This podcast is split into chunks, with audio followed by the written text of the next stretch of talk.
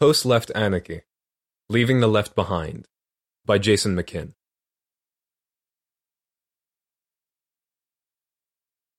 Prologue to Post Left Anarchy It is now nearly a decade and a half since the fall of the Berlin Wall. It's seven years since Bob Black first sent me the manuscript for his book, Anarchy After Leftism, published in 1997. It's over four years since I asked Anarchy magazine contributing editors to participate in a discussion of post left anarchy, which ultimately appeared in the fall winter 1999 2000 issue of the magazine, number 48. And it's also one year since I first wrote and published Post Left Anarchy, Rejecting the Reification of Revolt, which appeared in the fall and winter of 2002 2003, issue 54 of Anarchy, a Journal of Desire Armed. Aside from creating a hot new topic for debate in anarchist and leftist periodicals, websites, and email lists, one can legitimately ask what has been accomplished by introducing the term and the debate to the anarchist, and more generally, radical milieu. In response, I'd say that the reaction continues to grow, and the promise of post left anarchy primarily lies in what appears to be a continually brightening future. One of the most troubling problems of the contemporary anarchist milieu has been the frequent fixation on attempts to recreate the struggles of the past, as though nothing significant has changed since 1919, 1936, or at best 1968. Partly this is a function of the long prevalent and anti intellectualism amongst many anarchists. Partly it's a result of the historical eclipse of the anarchist movement following the victory of Bolshevik state communism and the self defeat of the Spanish Revolution and partly it is because of the vast majority of the most important anarchist theorists, like Godwin, Stirner, Proudhon, Bakunin, Kropotkin, and Malatesta, come from the 19th century and early 20th century. The void in the development of anarchist theory since the rebirth of the milieu in the 1960s has yet to be filled by any adequate new formulation of theory and practice powerful enough to end the impasse and catch the imaginations of the majority of contemporary anarchists in a similar manner to Bakunin's or Kropotkin's formulations in the 19th century.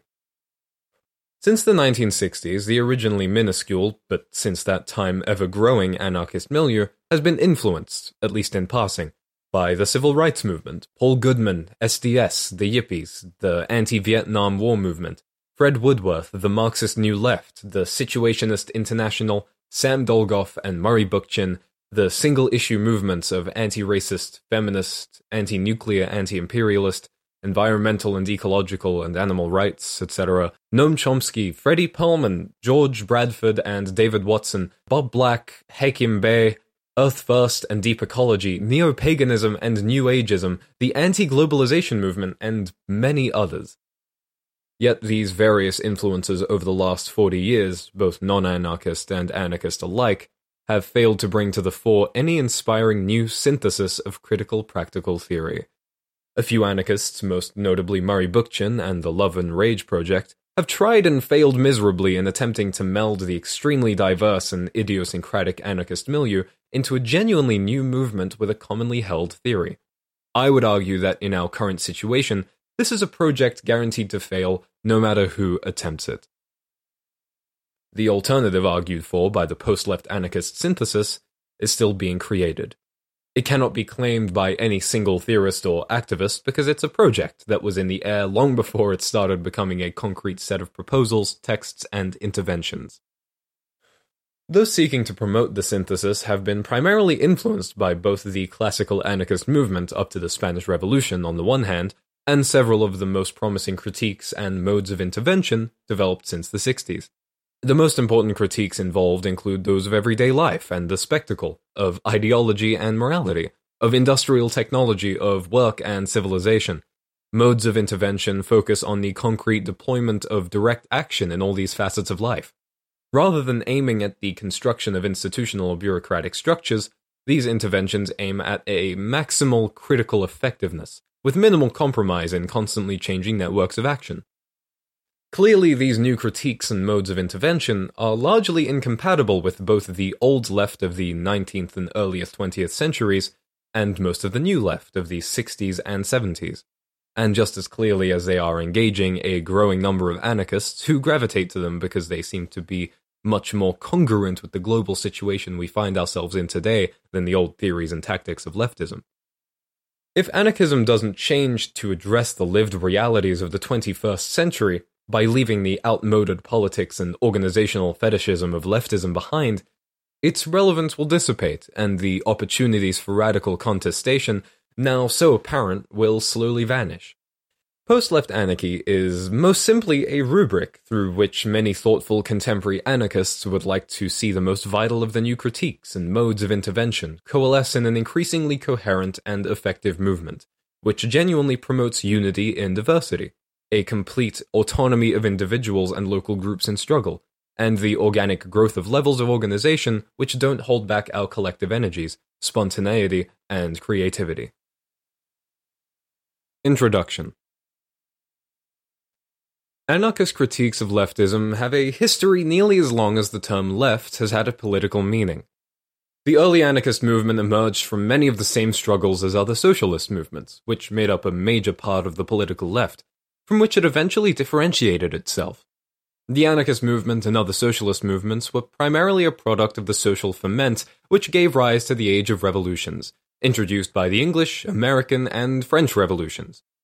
This was the historical period in which early capitalism was developing through the enclosure of commons to destroy community self sufficiency, the industrialization of production with a factory system based on scientific techniques, and the aggressive expansion of the commodity market economy throughout the world. But the anarchist idea has always had deeper, more radical, and more holistic implications than mere socialist criticism of the exploitation of labor under capitalism, this is because the anarchist idea springs from both the social ferment of the Age of Revolutions and the critical imagination of individuals seeking the abolition of every form of social alienation and domination. The anarchist idea has an indelibly individualist foundation upon which its social critiques stand, always and everywhere proclaiming that only free individuals can create a free, unalienated society. Just as importantly, this individualist foundation has included the idea that the exploitation or oppression of any individual diminishes the freedom and integrity of all. This is quite unlike the collectivist ideologies of the political left, in which the individual is persistently devalued, denigrated, or denied in both theory and practice, though not always in the ideological window dressing that is meant only to fool the naive.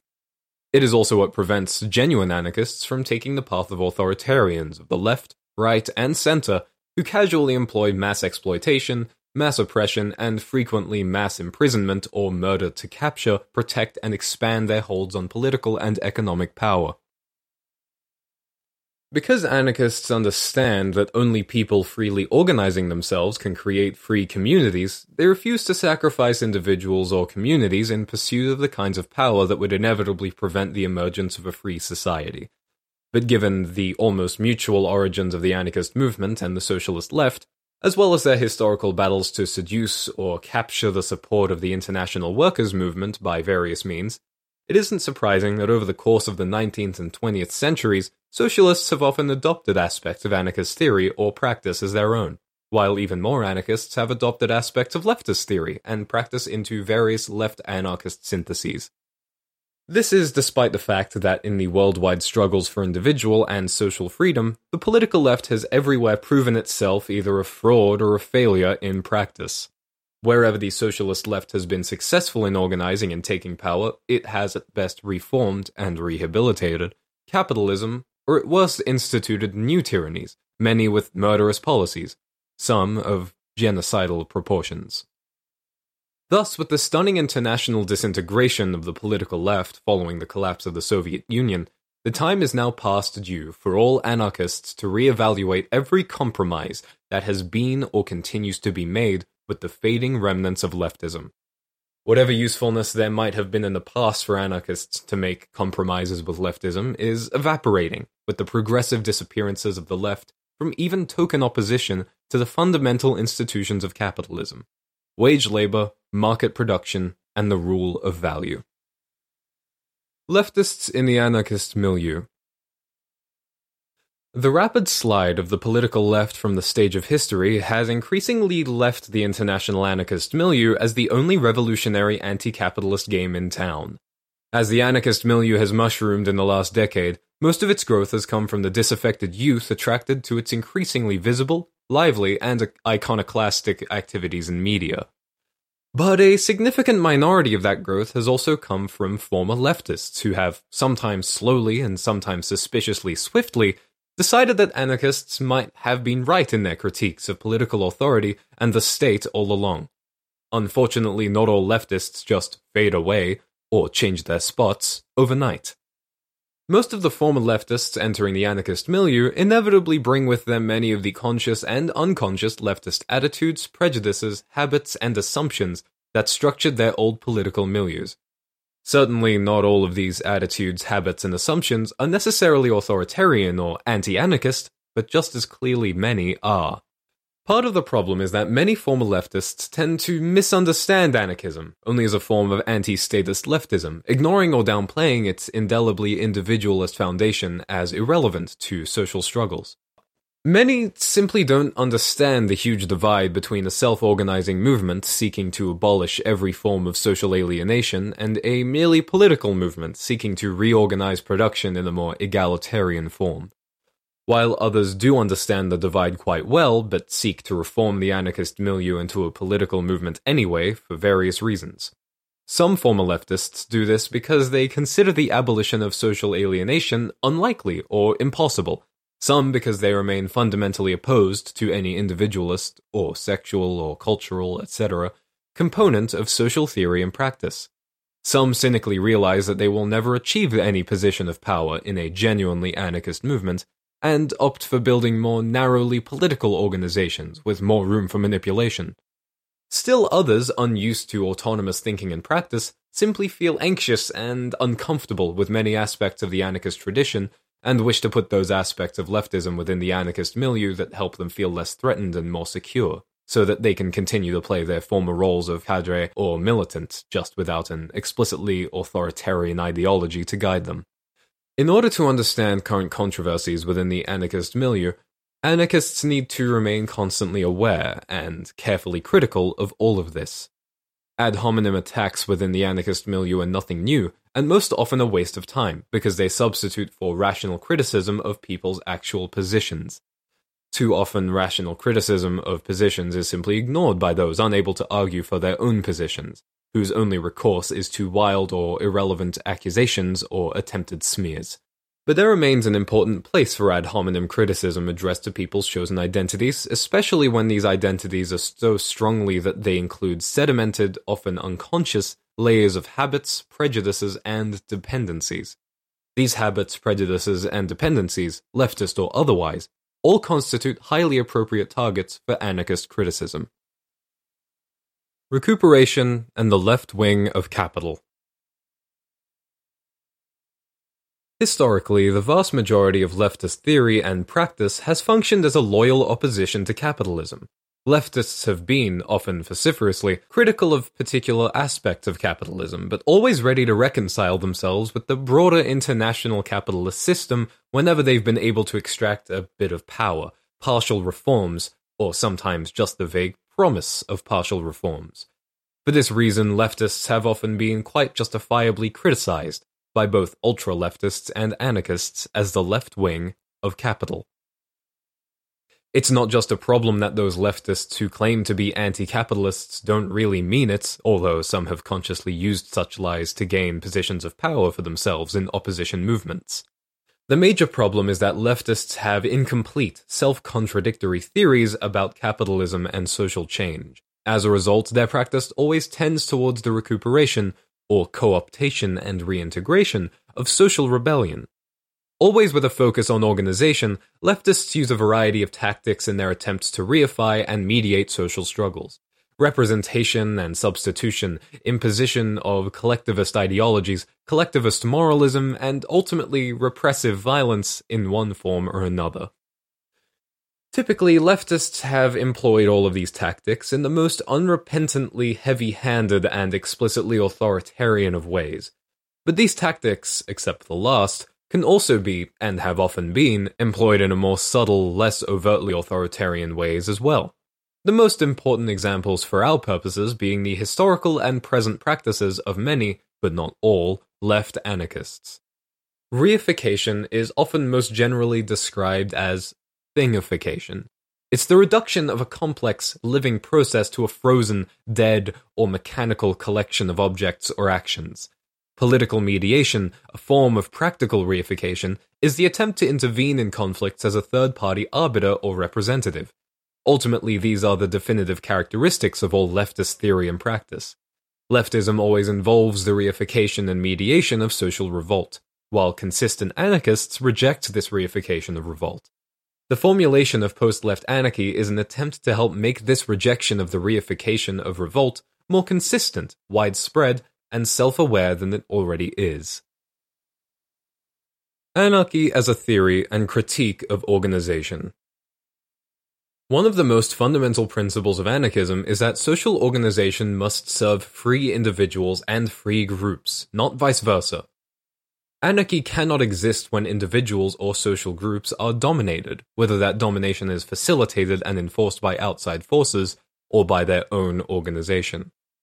For anarchists, the central strategy of would be revolutionaries has been the non mediating, anti authoritarian, often informal or minimalist, self-organization of radicals, based on affinity and or specific theoretical slash practical activities, in order to encourage and participate in the self-organization of popular rebellion and insurrection against capital and state in all their forms. Even amongst most left anarchists, there has always been at least some level of understanding that mediating organizations are at best highly unstable and unavoidably open to recuperation, requiring constant vigilance and struggle to avoid their complete recuperation. But for all leftists, including left anarchists, on the other hand, the central strategy is always expressly focused on creating mediating organizations between capital and state on the one side and the mass of disaffected, relatively powerless people on the other. Usually, these organizations have been focused on mediating between capitalists and workers or between the state and the working class but many other mediations involving opposition to particular institutions or involving interventions among particular groups, social minorities, subgroups of the working class, etc., have been common. These mediating organizations have included political parties, syndicalist unions, mass political organizations, front groups, single issue campaign groups, etc. Their goals are always to crystallize and congeal certain aspects of the more general social revolt into set forms of ideology and congruent forms of activity. The construction of formal mediating organizations always and necessarily involves at least some levels of reductionism. Only particular aspects of the social struggle are included in these organizations.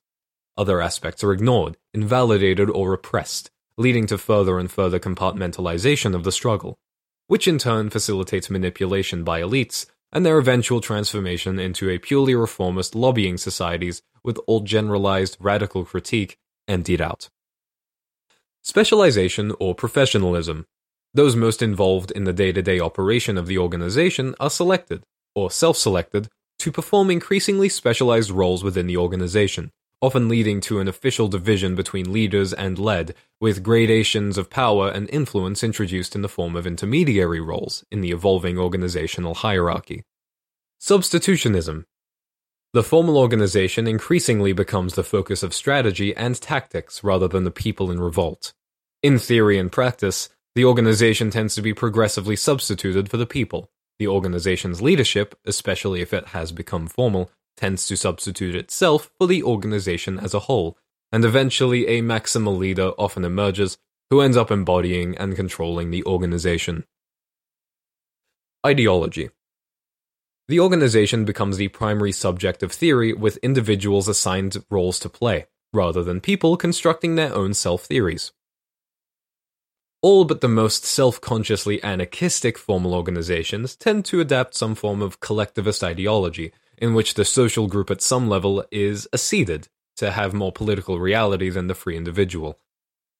Wherever sovereignty lies, there lies political authority. If sovereignty is not dissolved into each and every person, it always requires the subjugation of individuals to a group in some form. All anarchist theories of self organization, on the contrary, call for, in various ways and with different emphases, individual and group autonomy with free initiative.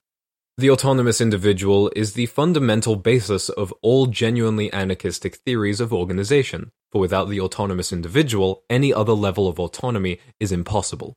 Freedom of initiative is likewise fundamental for both individuals and groups. With no higher powers comes the ability and necessity for all decisions to be made at their point of immediate impact. As a side note, Post structuralists and postmodernists who deny the existence of autonomous anarchist individual most often mistake the valid critique of a metaphysical subject to imply that even the process of lived subjectivity is a complete fiction, a self deluded perspective which would make social theory impossible and unnecessary.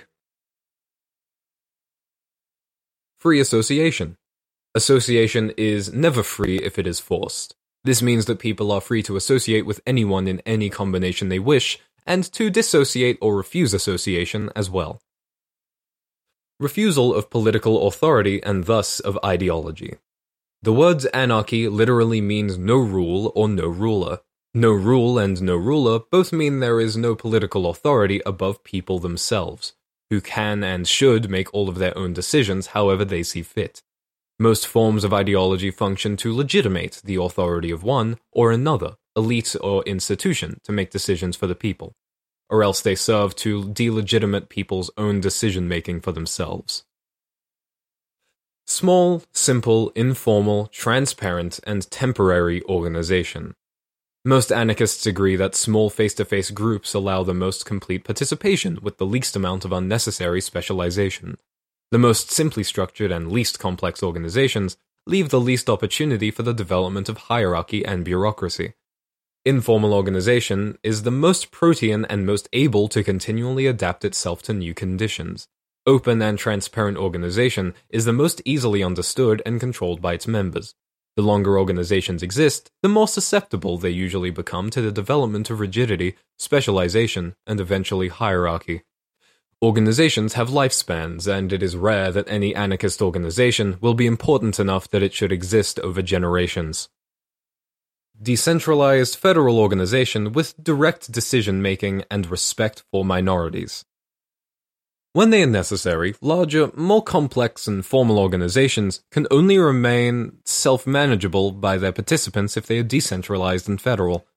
When face to face groups, with the possibility for full participation and convivial discussion and decision making, become impossible due to size, the best course is to decentralize the organization with many smaller groups in a federal structure.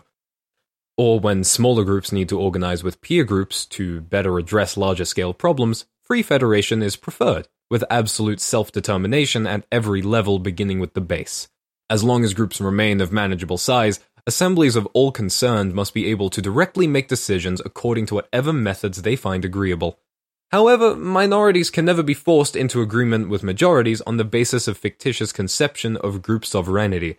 Anarchy is not direct democracy, though anarchists may certainly choose to use democratic methods of decision making when and where they wish.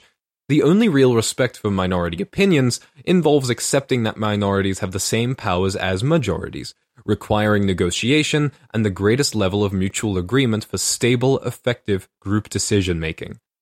In the end, the biggest difference is that anarchists advocate self organization, while leftists want to organize you.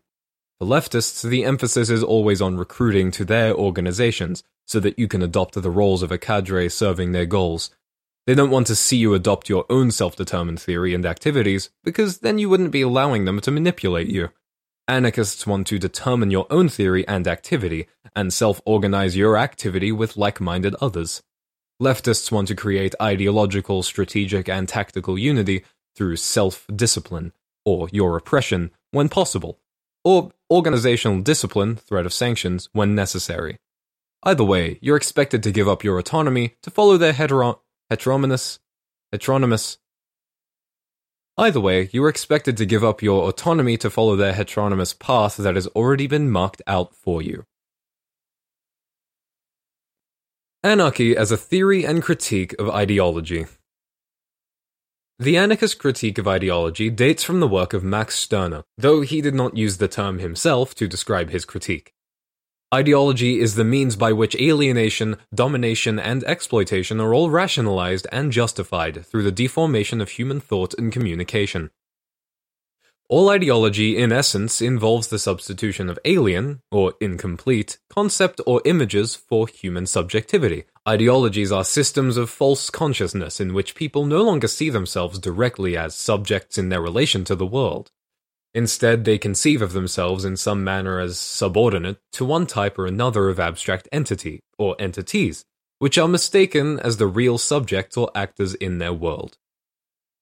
Whenever any system of ideas and duties is structured with an abstraction at its center, assigning people roles or duties for its own sake, such a system is always an ideology.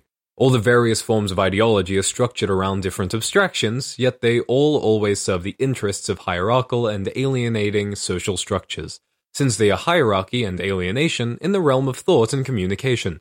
Even if an ideology rhetorically opposes hierarchy or alienation in its content, its form still remains consistent with what is ostensibly being opposed, and this form will always tend to undermine the apparent content of the ideology.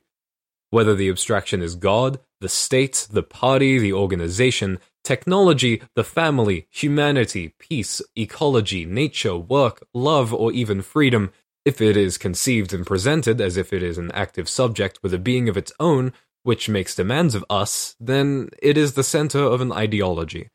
Capitalism, individualism, communism, socialism, and pacifism are each ideological in important respects as they are usually conceived. Religion and morality are always ideological by their very definitions. Even resistance, revolution, and anarchy often take on ideological dimensions when we are not careful to maintain a critical awareness of how we are thinking and what the actual purposes of our thought are. Ideology is nearly ubiquitous, from advertisements and commercials to academic treatises and scientific studies, almost every aspect of contemporary thinking and communication is ideological, and its real meaning for human subjects is lost under layers of mystification and confusion. Leftism, as the reification and mediation of social rebellion, is always ideological because it always demands that people conceive of themselves, first of all, in terms of their roles within and relationships to leftist organizations and oppressed groups, which are in turn considered more real than the individuals who combine to create them. For leftists, history is never made by individuals, but rather by organizations, social groups, and, above all, for Marxists, social classes. Each major leftist organization usually molds its own ideological legitimation, whose major points all members are expected to learn and defend, if not proselytize. To seriously criticize or question this ideology is always to risk expulsion from the organization. Post left anarchists reject all ideologies in favor of the individual and communal construction of self theory. Individual self theory is theory in which the integral individual in context, in all her or his relationships, with all her or his history, desires, and projects, etc., is always the subjective center of perception, understanding, and action. Communal self theory is similarly based on the group as subject, but always with an underlying awareness of the individuals and their own self theories, which make up the group or organization. Non ideological anarchist organizations, or informal groups, are always explicitly based upon the autonomy of the individuals who construct them, quite unlike leftist organizations, which require the surrender of personal autonomy as a prerequisite for membership. Neither God, nor master, nor moral order. Anarchy as critique of morality and moralism. The anarchist critique of morality also dates from Stirner's masterwork, The Ego and Its Own from 1844, Morality is a system of reified values, abstract values which are taken out of any context, set in stone, and converted into unquestionable beliefs to be applied regardless of a person's actual desires, thoughts, or goals, and regardless of the situation in which a person finds him or herself. Moralism is the practice of not only reducing living values to reified morals, but of considering oneself better than others because one has subjected oneself to morality, self righteousness, and of proselytizing of the adoption of morality as a tool of social change. Often, when people's eyes are opened by scandals or disillusionment, they start to dig down under the surface of the ideologies and received ideas they have taken for granted all their lives. The apparent coherence and power of the new answer they find, whether in religion, leftism, or even anarchism, can lead them to believe that they have now found the truth with a capital T. Once this begins to happen, people too often turn onto the road of moralism, with its attendant problems of elitism and ideology. Once people succumb to the illusion that they have found the one truth, capital T, that would fix everything, if only enough other people also understood, the temptation is then to view this one truth as the solution to the implied problem around which everything else must be theorized, which leads them to build an absolute value system in defense of their magic solution to the problem this truth points them to.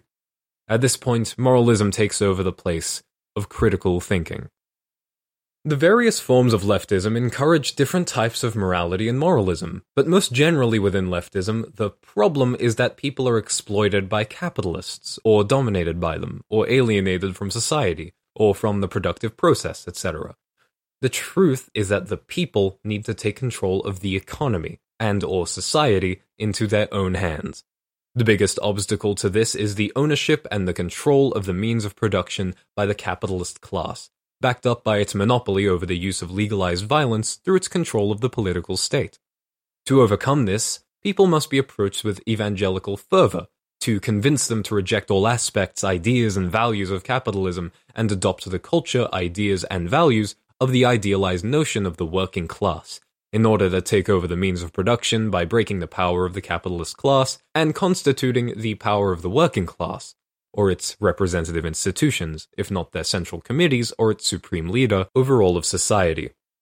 This often leads to some form of workerism, usually including the adoption of the dominant image of the culture of the working class, in other words, working class lifestyles, a belief in usually scientific, organizational salvation, belief in the science of the inevitable victory of the proletariat in class struggle, etc and therefore tactics consistent with building the fetishized one true organization of the working class to contest for economic and political power. An entire value system is built around a particular, highly oversimplified conception of the world, and moral categories of good and evil are substituted for critical evaluation in terms of individual and communal subjectivity. The descent into moralism is never an automatic process. It is a tendency which naturally manifests itself whenever people start down the path of reified social critique. Morality always involves derailing the development of a consistent critical theory of self and society. It short circuits the development of strategy and tactics appropriate for this critical theory and encourages an emphasis on personal and collective salvation through living up to the ideals of this morality, by idealizing a culture of lifestyle as virtuous and sublime, while demonizing everything else as being either the temptations or perversions of evil. One inevitable emphasis then becomes the petty, continuous attempt to enforce the boundaries of virtue and evil by policing the lives of anyone who claims to be a member of the in group sect, while self righteously denouncing out groups. In the workerist milieu, for example, this means attacking anyone who doesn't sing paeans to the virtues of the working class organization, and especially to the virtues of the one true form of organization, or to the virtues of the dominant image of working class culture or lifestyle, whether it be beer drinking instead of drinking wine, rejecting hip subcultures, or driving a Ford or Chevy instead of BMWs or Volvos. The goal, of course, is to maintain the lines of inclusion and exclusion between the in group and the out group. The out group being variously portrayed in highly industrialized countries as the middle and upper classes, or the petit bourgeois and bourgeois, or the managers and capitalists, big and small. Living up to morality means sacrificing certain desires and temptations, regardless of the actual situation you might find yourself in, in favor of the rewards of virtue. Don't ever eat meat. Don't ever drive SUVs. Don't ever work 9 to 5. Don't ever scab. Don't ever vote. Don't ever talk to a cop. Don't ever take money from the government. Don't ever pay taxes. Don't ever, etc., etc. Not a very attractive way to go about living your life for anyone interested in critically thinking about the world and evaluating what to do for oneself. Rejecting morality involves constructing a critical theory of oneself and society, always self critical, provisional, and never totalistic, in which a clear goal of ending one's social alienation is never confused with reified partial goals. It involves emphasizing what people have to gain from radical critique and solidarity, rather than what people must sacrifice or give up in order to live virtuous lives of politically correct morality. Post left anarchy. Neither left nor right, but autonomous. Post left anarchy is not something new and different. It's neither a political program nor an ideology. It's not meant in any way to constitute some sort of faction or sect within the more general anarchist milieu. It's in no way an opening to the political right. The right and left have always had much more in common with each other than either has in common with anarchism. And it's certainly not intended as a new commodity in the already crowded marketplace of pseudo radical ideas. It is simply intended as a restatement of the most fundamental and important anarchist positions within the context of a disintegrating international political left.